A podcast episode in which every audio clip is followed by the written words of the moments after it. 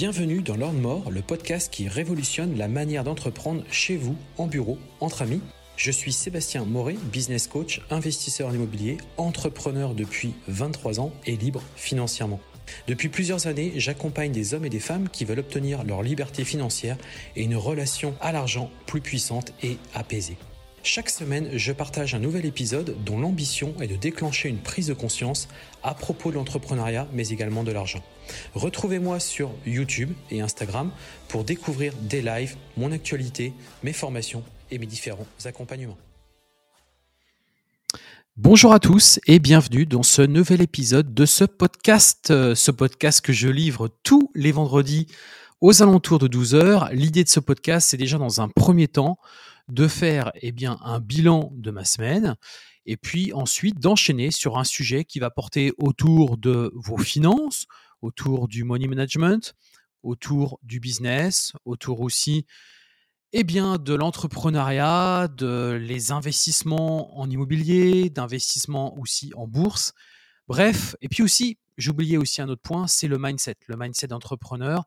J'aime bien aussi ce côté-là, puisque pour moi, c'est, on va dire, une partie qui est loin d'être négligeable quand on veut réussir dans les investissements, mais également aussi dans l'entrepreneuriat. Et c'est pour ça que j'aime bien aborder également ce sujet-là, puisque c'est un sujet que depuis maintenant pas mal d'années, je commence à de mieux en mieux maîtriser et à mieux contrôler notamment mes émotions face à la gestion de l'argent, face à la gestion des crises lors d'une euh, d'un souci qu'on peut rencontrer dans son entreprise, puisque quand on est entrepreneur, on en rencontre régulièrement, et c'est normal, ça fait partie de notre quotidien, on est là pour résoudre des problèmes.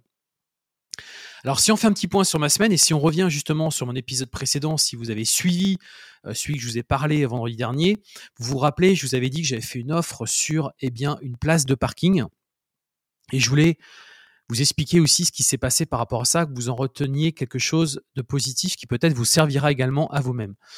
Donc j'avais fait une offre. Je vous l'avais dit sur une place de parking, je vous avais expliqué pourquoi. Alors c'est pas qu'une place de parking, c'est un box, il y a deux places. Euh, derrière, il y a aussi un intérêt économique puisque j'ai prévu de, de, commercialiser euh, du moins une partie euh, une partie de ce box. En bref, je vous invite à, à réécouter l'épisode de vendredi dernier. Je vous ai expliqué ça de manière beaucoup plus détaillée. Eh bien, l'offre a été acceptée. L'offre a été acceptée. C'était juste que je voulais vous donner un petit peu la manière dont j'avais euh, validé euh, et fait valider cette offre. C'est que tout simplement, eh bien, j'ai fait donc euh, une proposition de prix. Et le propriétaire m'a répondu dans la foulée en me disant bah écoutez, je prends bonne note de votre proposition, mais je reviendrai vers vous que fin de semaine, puisque j'ai d'autres rendez-vous qui sont prévus. Et en fait, j'ai très bien compris où vous voulez en venir. C'est qu'en gros, il voulait espérer, et je le sais, puisqu'il m'a fait le même coup quand j'avais visité son bien, c'est qu'il m'a dit j'ai déjà quelqu'un qui est intéressé à tel prix. Et donc, il était dans cet état d'esprit de faire un petit peu monter les enchères, entre guillemets.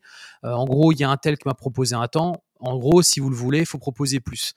Donc là, je lui dis écoutez, j'ai moi, c'est très simple. J'ai ma proposition, elle est valable 24 heures. Je vous laisse 24 heures pour réfléchir. J'attendrai pas plus longtemps. Et si c'est non, c'est non. Mais au-dessus des 24 heures, moi, ça sera trop tard. Je considère que l'offre et je passe à autre chose. Donc il me répond au départ, euh, ok, je comprends, etc. Et le lendemain matin, il m'envoie un SMS en me disant, est-ce que je peux vous appeler en tout début d'après-midi? Euh, donc là, j'ai compris que la réponse allait être positive. Effectivement, il m'a appelé dans l'après-midi et il m'a dit c'est OK pour moi, il n'y a, a pas de sujet, il n'y a pas de problème. Donc vous voyez, faut savoir aussi, et c'est important en négociation, et c'est sur ça que je voulais en venir, c'est que quand vous négociez dans l'immobilier ou dans n'importe quoi, vous devez donner une date butoir. Tout simplement parce que sinon, le problème, c'est que le propriétaire peut utiliser l'information que vous lui avez communiquée en l'utilisant justement pour faire monter les prix. Et là, je sais très bien que c'est ce qu'il aurait fait. J'en suis convaincu parce qu'il avait déjà fait cet exercice avec moi. Donc là, c'est un moyen de lui dire, bah moi, c'est tout de suite ou jamais en fait. Et quand vous dites ça, vous mettez la personne face au mur et elle se dit merde, est-ce qu'il faut pas mieux que je valide l'offre telle qu'elle est et qu'au moins c'est certain, surtout qu'en plus je disais, vous savez, moi, il n'y aura pas de crédit bancaire, il faut que ça se fasse rapidement dans le mois parce que sinon, moi, je vais passer sur autre chose. Donc, il a très bien compris que là, il n'y avait pas de sujet et que j'étais pas en train de bluffer. Et du coup, ça l'a poussé à accepter. Donc ça, c'est OK. Donc on a rendez-vous chez le notaire le mois prochain. La date est déjà fixée. Enfin voilà, euh, ce dossier-là est clôturé. vous voyez, ça a été très rapide entre une prise de décision une semaine avant. Ça y est, c'est fait, c'est réglé. Euh, donc j'avais expliqué aussi pourquoi je voulais cette place de parking. Enfin pourquoi je voulais euh, ce box avec ces deux places de parking, puisque ça me semblait intéressant dans ma diversification, mais aussi dans un intérêt lié à un investissement immobilier et aussi par rapport à ma conciergerie. Cette semaine, donc, on a lancé, euh, c'est officiel, eh bien, les inscriptions et la billetterie pour participer à nos formations en présentiel.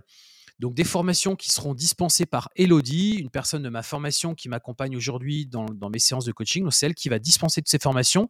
Et les formations vont être issues eh bien, de toute la partie théorique qui est notamment disponible dans mes formations en e-learning. Donc on va reprendre tout ce format-là, sauf qu'on va le faire du coup en présentiel. Donc on a réservé des sessions de 10 personnes maximum et tantôt conciergerie, tantôt sous location. Donc elle va dispenser ses formations sur quatre villes de France, donc mois de mars, mois d'avril, mai, juin. Donc le mois de mars, ça sera sur Marseille, le mois d'avril, ça sera sur Lyon, le mois de mai sur Paris et le mois de juin, ça sera sur Bordeaux. Et on verra ensuite si on continue, peut-être sur Lille, on avait projeté à partir du mois de septembre. Donc en gros, ce qui va se passer, c'est qu'il y aura deux sessions par, euh, par mois. Donc il y aura une première session, donc ce sera tout le temps le vendredi, samedi, dimanche. Et chaque session, eh bien, ça sera tous les 15 jours. Donc tous les 15 jours, il y aura une nouvelle session. Voilà. Euh, on a aussi donc fait une formule pour tout simplement suivre les trois jours. Et si certaines personnes veulent eh bien, suivre qu'une seule journée, c'est tout à fait possible, on fait de la découpe. Comme ça, ça permet, si par exemple certains sont déjà lancés mais ont besoin d'un peu plus d'informations sur un domaine en particulier, eh bien, elles peuvent réserver uniquement une seule journée si elles le souhaitent. On a limité volontairement à 10 personnes. Alors, on fera peut-être quelques exceptions, mais euh, on a volontairement limité ça sur un petit nombre parce qu'on veut vraiment faire quelque chose de qualitatif. on n'est pas là en mode séminaire, on est là en mode formation. Donc, vous êtes là pour repartir avec bah, tout simplement du contenu. D'ailleurs, on va vous remettre un livret avec la formation en intégralité donc, euh, donc là, vous allez avoir des centaines de pages donc de formation. Vous allez aussi avoir bah, de quoi prendre des notes, bien évidemment. Vous allez repartir avec aussi des bonus. Donc il y aura un accompagnement avec moi-même. Il y aura également aussi donc un accompagnement avec un expert comptable. vous allez repartir avec le replay. Enfin voilà, vous avez tout normalement pour vous lancer dans votre activité. Pourquoi je fais ça? Bah, Tout simplement parce qu'on me l'a proposé. Elodie m'a proposé, m'a dit moi Sébastien, ça me plairait vraiment de faire des séminaires euh, en présentiel. J'adore ça, j'adore. Puis c'est quelqu'un qui, qui, parle très bien et qui communique très très bien. Et c'est aussi, je le sais, que certaines personnes bah, ne veulent pas de e-learning et veulent vraiment du présentiel parce qu'au moins elles peuvent poser leurs questions. Elles sont dans un contexte qui est un petit peu différent du e-learning où on est derrière un ordinateur. Alors même si c'est vrai que moi aujourd'hui, bah, il y a quand même des séances d'accompagnement, il y a des séances de coaching et des lives, etc. Je pense qu'il y a des personnes qui ont vraiment besoin d'être rassurées et euh, de le faire de manière euh, beaucoup plus euh, présentielle. Donc c'est pour ça qu'on a mis ça en place. Et on va dire le, format est un petit peu différent, mais le contenu en tout cas est exactement le même que celui qu'on peut trouver en e-learning. Donc là, c'est officiel. On l'a lancé cette semaine, ça y est. Donc ça c'est plutôt on va dire la, bonne nouvelle aussi patron BNB j'en ai déjà parlé donc c'est pareil c'est lancé donc il y a déjà eu cinq sociétés qui ont mis en vente leur business et je sais que certaines ont déjà trouvé un acquéreur donc ça a été très rapide. Si à un moment donné, vous souhaitez acquérir une entreprise ou vous souhaitez revendre votre entreprise en sous-location ou conciergerie, n'oubliez pas, vous avez Patron BNB qui peut vous aider à faire ça. Euh, voilà principalement sur les sujets moi de, cette semaine. Euh, je suis en culture d'exercice comptable, donc euh, voilà, ça c'est le truc qui me saoule parce qu'il y, a du temps à passer, il faut retrouver des factures, faut euh, enfin, c'est relou quoi. Donc c'est même si aujourd'hui je suis accompagné par rapport à ça, le fait est que bah je dois comme y passer un minimum de temps et c'est vrai que euh, c'est assez c'est assez compliqué, c'est assez euh, bah, c'est pas assez compliqué, c'est que c'est hyper chronophage et franchement c'est le truc qui me saoule le plus aujourd'hui quoi. j'ai fait un morning imo mardi matin qui a été un gros succès. Ça faisait un petit moment que j'en ai pas fait, donc ça y est, j'en ai enfin fait un. Euh, on a fait un petit peu un point sur euh, les trois premières semaines du mois de janvier, donc euh, pas énormément d'actualité, mais ça a été un moment toujours intéressant de pouvoir être en, tout simplement en contact avec vous. Donc, comme je vous le disais aussi, je travaille sur la, refonte de ma formation sous location qui va sortir durant le mois de février, je pense au maximum le 15 février. Je travaille aussi en parallèle avec Pierre et, et Camille qui ont créé leur société nettoyage. On travaille sur une formation nettoyage. Voilà. Donc ça, c'est quelque chose qu'on va vous parler dans quelques temps. Donc ça sortira plutôt fin, février, début mars. on va faire un webinaire normalement dernière semaine de, de, février pour vous le présenter. Et ensuite, eh bien, vous aurez la possibilité d'accéder à cette formation également. Donc voilà un petit peu les différents sujets sur lesquels je suis en train de travailler, plus d'autres choses aussi euh, mais j'ai pas encore forcément envie de communiquer pour l'instant, en tout cas. Euh, quoi vous dire d'autre par rapport à la location courte durée? Euh, Du 1er au 15 janvier, ça a été très calme, c'est vrai. mais ça y est, là, on est reparti sur des réservations. Donc maintenant, il faut rattraper ce qu'on a perdu les 15, les 15 premiers jours. Mais bon, on essaie de faire en sorte que les choses puissent, puissent, puissent quand même être euh, on va dire, en adéquation avec notamment ce qu'on a prévu en termes de prévisionnel sur nos activités. Voilà, donc ça c'est la page, bah, comme d'habitude, euh, mon quotidien, comme ça bah, vous suivez chaque semaine ce qui se passe. Là aujourd'hui on va parler de, bah, de, finances personnelles et euh, on va essayer de voir justement eh bien, comment répartir son patrimoine entre les liquidités, l'épargne, les actions et l'immobilier. En gros, comment on répartit son schéma euh, de diversification, puisque vous le savez aujourd'hui, quand on a de la trésorerie, eh bien, il faut diversifier. Hein. c'est la base même de l'investisseur. Il faut qu'il diversifie un maximum. Ça, c'est vraiment la base numéro une. Donc, justement, on va voir dans cet épisode eh bien, comment on va pouvoir mettre tout ça en place et on va rentrer sur pas mal de notions. Donc, je m'appuie sur euh, deux gros articles que j'ai pu euh, identifier qui m'ont aidé à construire euh, cet épisode, donc notamment un qui est sur le blog patrimoine, qui est un excellent blog que je, suis très régulièrement, et un deuxième sur l'avenue des investisseurs, où là c'est pareil, ils ont fait une très belle étude, je trouve, et, du coup je vais récupérer certaines parties pour construire eh bien, cet épisode. Donc l'idée, si vous voulez, au départ, c'est vous devez bien dissocier finalement qu'est-ce que vous devez épargner, de qu'est-ce que vous devez investir. Donc pour ça, déjà, il faut, à mon sens, déterminer le montant, l'argent dont vous avez besoin pour financer tous vos projets sur du court terme.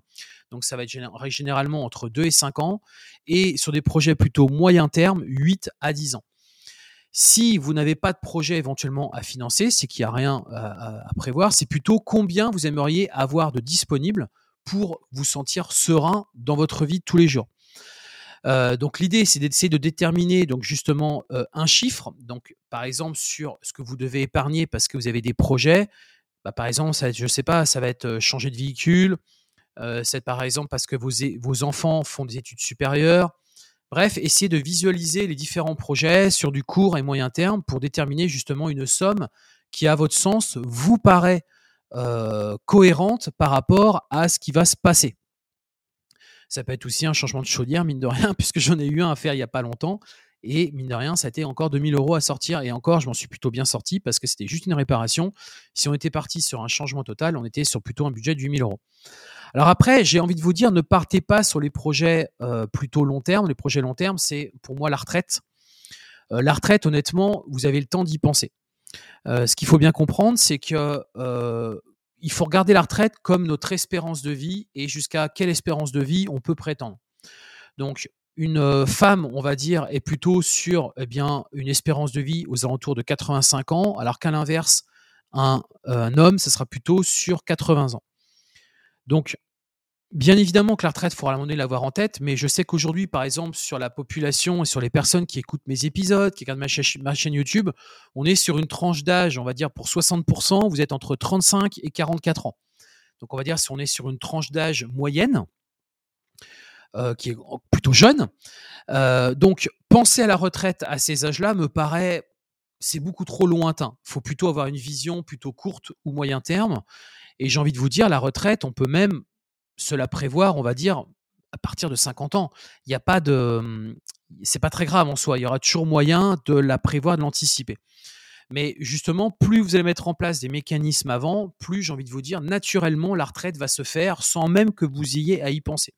Hein, je sais que pour beaucoup de gens, euh, c'est super important de se constituer quelque chose pour la retraite. Par exemple, on achète un appartement, on va se dire, il faut absolument que euh, cet appartement, ça me permettra plus tard d'avoir un complément de retraite, etc. Oui, mais enfin, essayez quand même de voir plutôt sur euh, quand même du moyen court terme.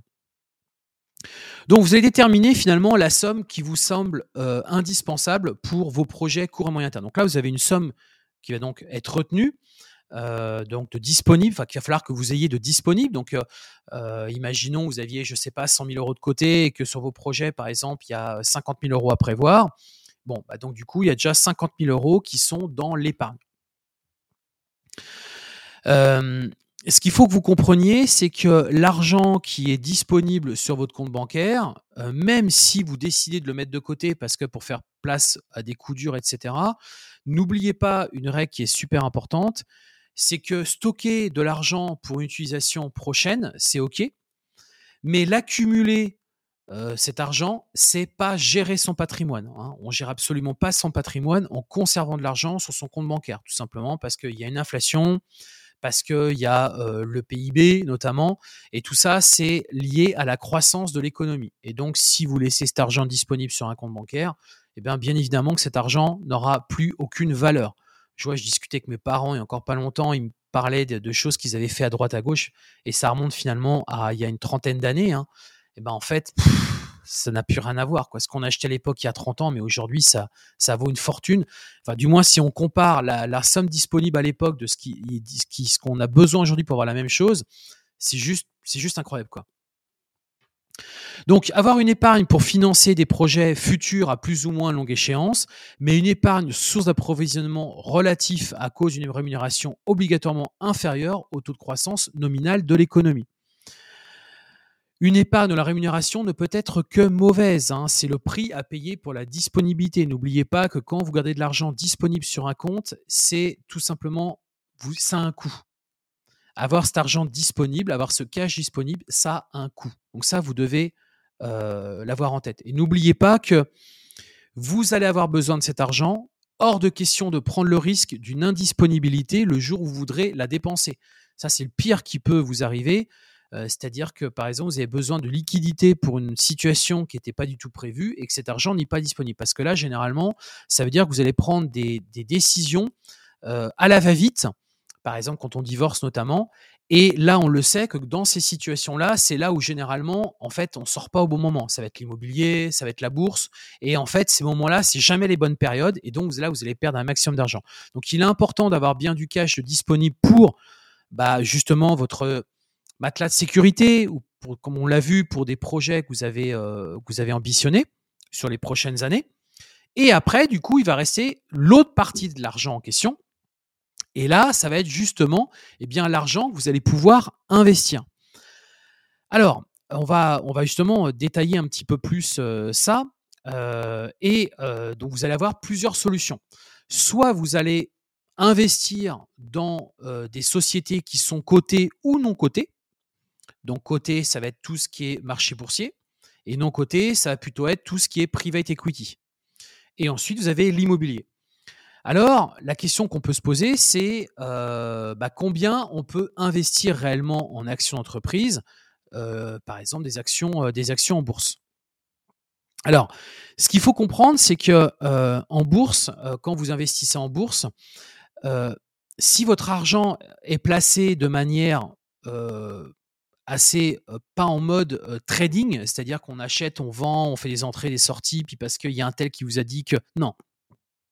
Si on est dans une construction, par exemple, si vous allez sur des ETF, donc ils font des réplications, par exemple du S&P 500, par exemple, mais ça peut être aussi autre chose, ou qu'à l'inverse, vous allez sur des actions d'entreprise qui sont des entreprises croissantes, qui on sait qui sont qui existent depuis des dizaines et dizaines d'années, qui ont de la croissance, qui distribuent des dividendes chaque année et qu'on sait que ces dividendes qui sont en totale croissance et qu'en plus de ça, on a une régularité sur la distribution et que c'est pas que de temps en temps, ils vont en distribuer, de temps en temps, ils vont pas en distribuer. J'ai envie de vous dire, vous êtes sur un schéma d'investissement assez euh, c'est un peu difficile de dire ce terme-là, mais un peu plus safe en tout cas que quelqu'un qui ferait des opérations de trading parce qu'il a eu connaissance qu'un tel, machin, et tout, etc.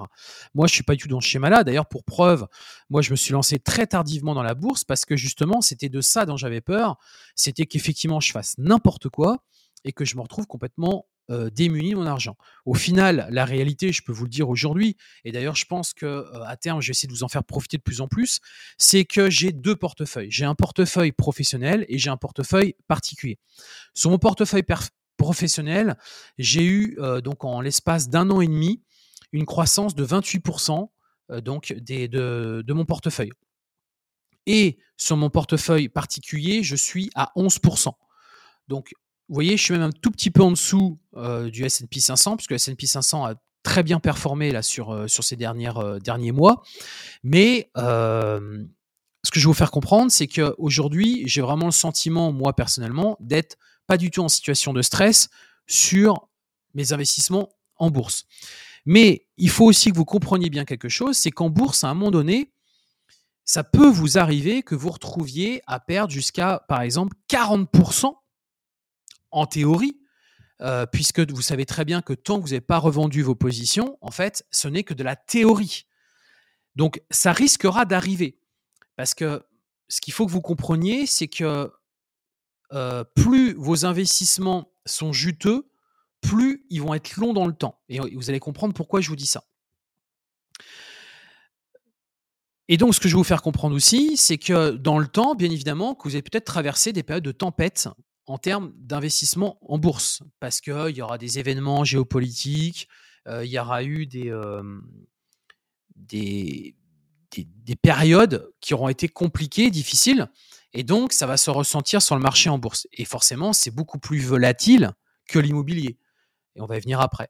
L'immobilier, bien évidemment, c'est beaucoup moins volatile, et du moins, ça met beaucoup plus de temps avant que ça ait un impact sur votre portefeuille.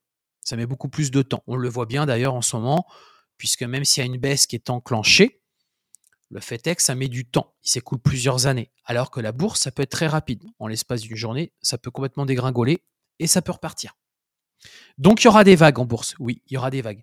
Donc est-ce que vous déjà, en termes humains, en termes de pression psychologique, est-ce que vous êtes capable d'accepter que votre portefeuille peut chuter de 40% Est-ce que vous êtes prêt à ça?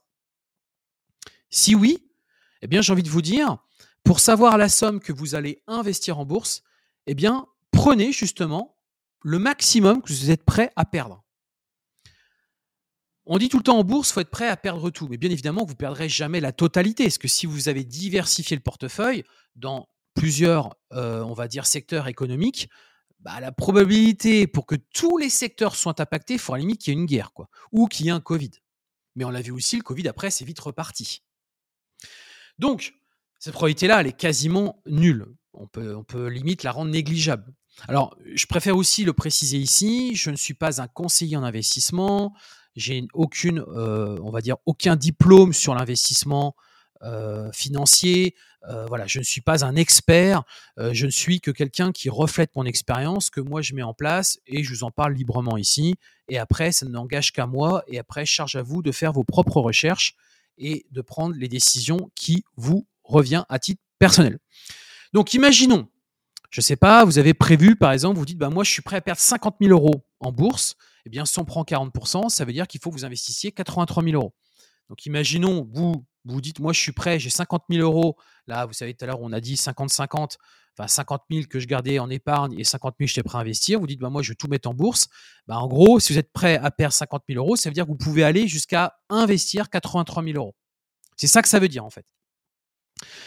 Euh, il y aura ensuite les sociétés qui sont non cotées. Alors, les sociétés non cotées, c'est surtout du private equity. Alors là, c'est pareil aussi. On le sait que généralement, ces entreprises-là, soit vous allez faire des investissements qui vont être inférieurs à 100 000 euros. Et là, on va dire qu'on est sur des private equity assez grand public. Euh, par exemple, moi, je le fais avec Blast. Euh, c'est assez grand public, hein, Blast. Hein, voilà. bon, derrière, est-ce qu'on aura des retours sur investissement? On ne le sait pas en plus. C'est ça qui est, qui, voilà, c'est les règles sont, sont faites dès le départ. mais quand par exemple vous investissez par exemple plus de 100 000 euros sur des private equity, là je vous invite vraiment à, à, contacter un conseiller en gestion de patrimoine. Il va être capable de vous amener sur des produits qui ont une certaine forme de liquidité et qui ont des retours sur investissement qui peuvent aller jusqu'à 15%. Peut-être même parfois plus. Donc vous voyez, c'est quand même relativement très intéressant. Par contre, il y a un ticket d'entrée qui est quand même beaucoup plus fort. Euh, le private equity, c'est très risqué.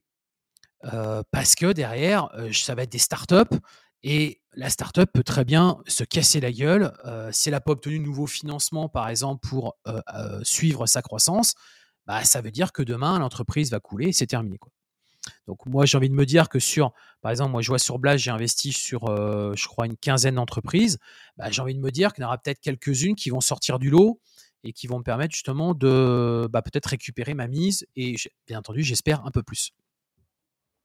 Alors, ce qu'il faut que vous compreniez aussi, le gros intérêt qu'on a par exemple en bourse, quand on investit sur des produits boursiers, c'est qu'on a le principe des intérêts composés. Et ce que je vais vous faire comprendre, c'est qu'il euh, vaut mieux investir peu que de pas du tout investir. Et pour vous donner un exemple, il vaut mieux par exemple épargner 300 euros par mois à 4% que 500 euros par mois à 1%. Donc bien évidemment que le produit dans lequel vous allez investir, la rentabilité qu'il y a derrière, va avoir un impact très significatif. Donc effectivement, bah, si vous allez par exemple sur euh, des assurances vie, etc., même si vous mettez sur un profil investisseur assez fort, il y aura tellement de frais, etc., que vaut mieux dans ces cas-là que vous vous investissiez vous-même directement en bourse. À l'inverse, si vous avez plutôt un profil de quelqu'un qui souhaite effectivement un petit peu investir, mais qui n'a pas du tout un profil d'investisseur, qui n'est pas du tout dans, le risque, la notion de risque, là, effectivement, bah, les produits d'assurance vie vont plutôt aller sur des obligations d'État, sur des produits beaucoup plus safe, entre guillemets, contrairement à quelqu'un qui a un profil beaucoup plus risqué. Mais si vous avez un profil risqué, j'ai envie de vous dire, vous n'avez pas forcément besoin d'une assurance vie, autant aller directement euh, sur des produits d'investissement en bourse. Alors, ce qui est très intéressant en bourse, et notamment moi je le vois bien, euh, ça fait pas très longtemps pourtant que j'investis en bourse. Et encore une fois, je vous le redis, c'est parce que j'ai eu besoin de passer par une phase de formation. J'ai donc je me suis beaucoup formé, j'ai lu beaucoup de livres, euh, j'ai aussi regardé énormément hum, d'articles. Je suis allé aussi, j'ai suivi pendant très longtemps différentes actions pour comprendre, etc. Et à un moment donné, je me suis lancé. Aujourd'hui, honnêtement, euh, sans aucune euh, fierté ou quoi, ou quoi aux je trouve que je me suis plutôt bien sorti pour un débutant. Alors, certains vont me dire attention, c'est parce que aussi la période est peut-être euh, favorable à ça, etc. Il n'y a pas de souci, il n'y a pas de sujet. Peut-être que l'année dernière, du coup, l'année prochaine, je serai peut-être à moins 40%. S'il y a un événement majeur, bien évidemment, personne, ça peut le prédire, bien évidemment. Mais je m'inscris encore une fois sur du long terme. Et ce que je vais vous faire comprendre, c'est que notamment euh, si vous regardez par exemple la pyramide de, Maslow, mais adaptée à la finance, bah, qu'est-ce qu'on voit? On voit par exemple que la base d'une pyramide de Maslow sur de la finance, ça va déjà avoir sa résidence principale. Avoir sa résidence principale, c'est construire déjà sa fortune. Ensuite, après, ça va être effectivement d'aller sur des produits type, bah, par exemple, des obligations d'État. Après, ça va être des assurances vie. Et après, on arrive sur des choses qui sont un petit peu plus risquées. Ça va être l'immobilier, et puis après, ça va être eh bien, les produits en bourse. Et après, ça va être tout, ce qui est produits exotiques. Et là, on est tout en haut de la pyramide. Ça va être tout ce qui est crypto, euh, les private equity, etc., etc. Ce que je vais vous faire comprendre, c'est que plus le temps va passer, plus derrière, il y aura de la rentabilité et il y aura de la performance sur les produits que vous allez sélectionner. Donc c'est pour ça qu'il euh, faut être patient J'en discutais encore avec un ami il y a quelques jours de ça. Ce que je lui dis, il faut être patient en fait. Il faut être très patient. Si tu n'es pas patient et que, comme beaucoup de gens, tu veux de l'argent facile et rapide, en fait, c'est pas du tout de l'investissement qu'il faut que tu fasses pour toi. Ça va plutôt être de l'entrepreneuriat. Il faut plutôt, dans ces cas-là, aller sur de l'entrepreneuriat où là, tu as un retour immédiat. Tu crées ta boîte, tu crées de la richesse, tu résous un problème, et donc là, tu as un retour immédiat sur la création de la richesse. Et par extrapolation, ce que je vais vous dire, c'est quelqu'un qui fait par exemple de l'exploitation en location courte durée dans l'immobilier, c'est une forme entrepreneuriale. Certes, c'est de l'immobilier, mais c'est de l'entrepreneuriat avant tout. C'est-à-dire qu'il exploite dans une forme commerciale l'activité. Et donc, c'est ce qui fait que cette activité, eh euh, lui permet d'avoir des revenus rapides sur son investissement. L'avantage des intérêts composés, c'est que, par exemple, euh, je vous le dis, euh, quelqu'un, par exemple, imaginons que vous placez 100 000 euros à l'âge de 30 ans, par exemple à 7% ce qui n'est pas du tout déconnant. Aujourd'hui, la S&P 500 a dépassé les 10% Le capital va grosso modo doubler tous les 10 ans. Donc à 30 ans, donc, vous placez 100 000 euros. Donc aujourd'hui, vous avez 30-35 ans, vous placez 100 000 euros. À 40 ans, vous aurez 200 000 euros grâce aux intérêts composés. À 50 ans, vous aurez 400 000 euros. À 60 ans, vous aurez 800 000 euros. Donc, vous voyez, la retraite, elle sera largement faite grâce aux intérêts composés. 70 ans, 1,6 million. 80 ans, 3 millions 2. Mais vous aurez très certainement déjà tapé dans le capital, donc il y aura peut-être plus ça. Mais vous comprenez en fait, 90 ans, 6 millions 4, 100 ans, 12 millions 800 000. donc là, c'est juste, de, juste de la folie. Euh, donc vous serez très certainement plus en forme pour pouvoir en profiter, sauf si la, si la médecine, bien entendu, fait des progrès. Mais euh, vous avez compris l'intérêt des intérêts composés, justement. La force, pardon, des intérêts composés. C'est vraiment ça qui, derrière, euh, et c'est notamment pourquoi Warren Buffett est devenu si riche en investissant plus de 70 ans et pourquoi les vampires sont souvent de riches rentiers.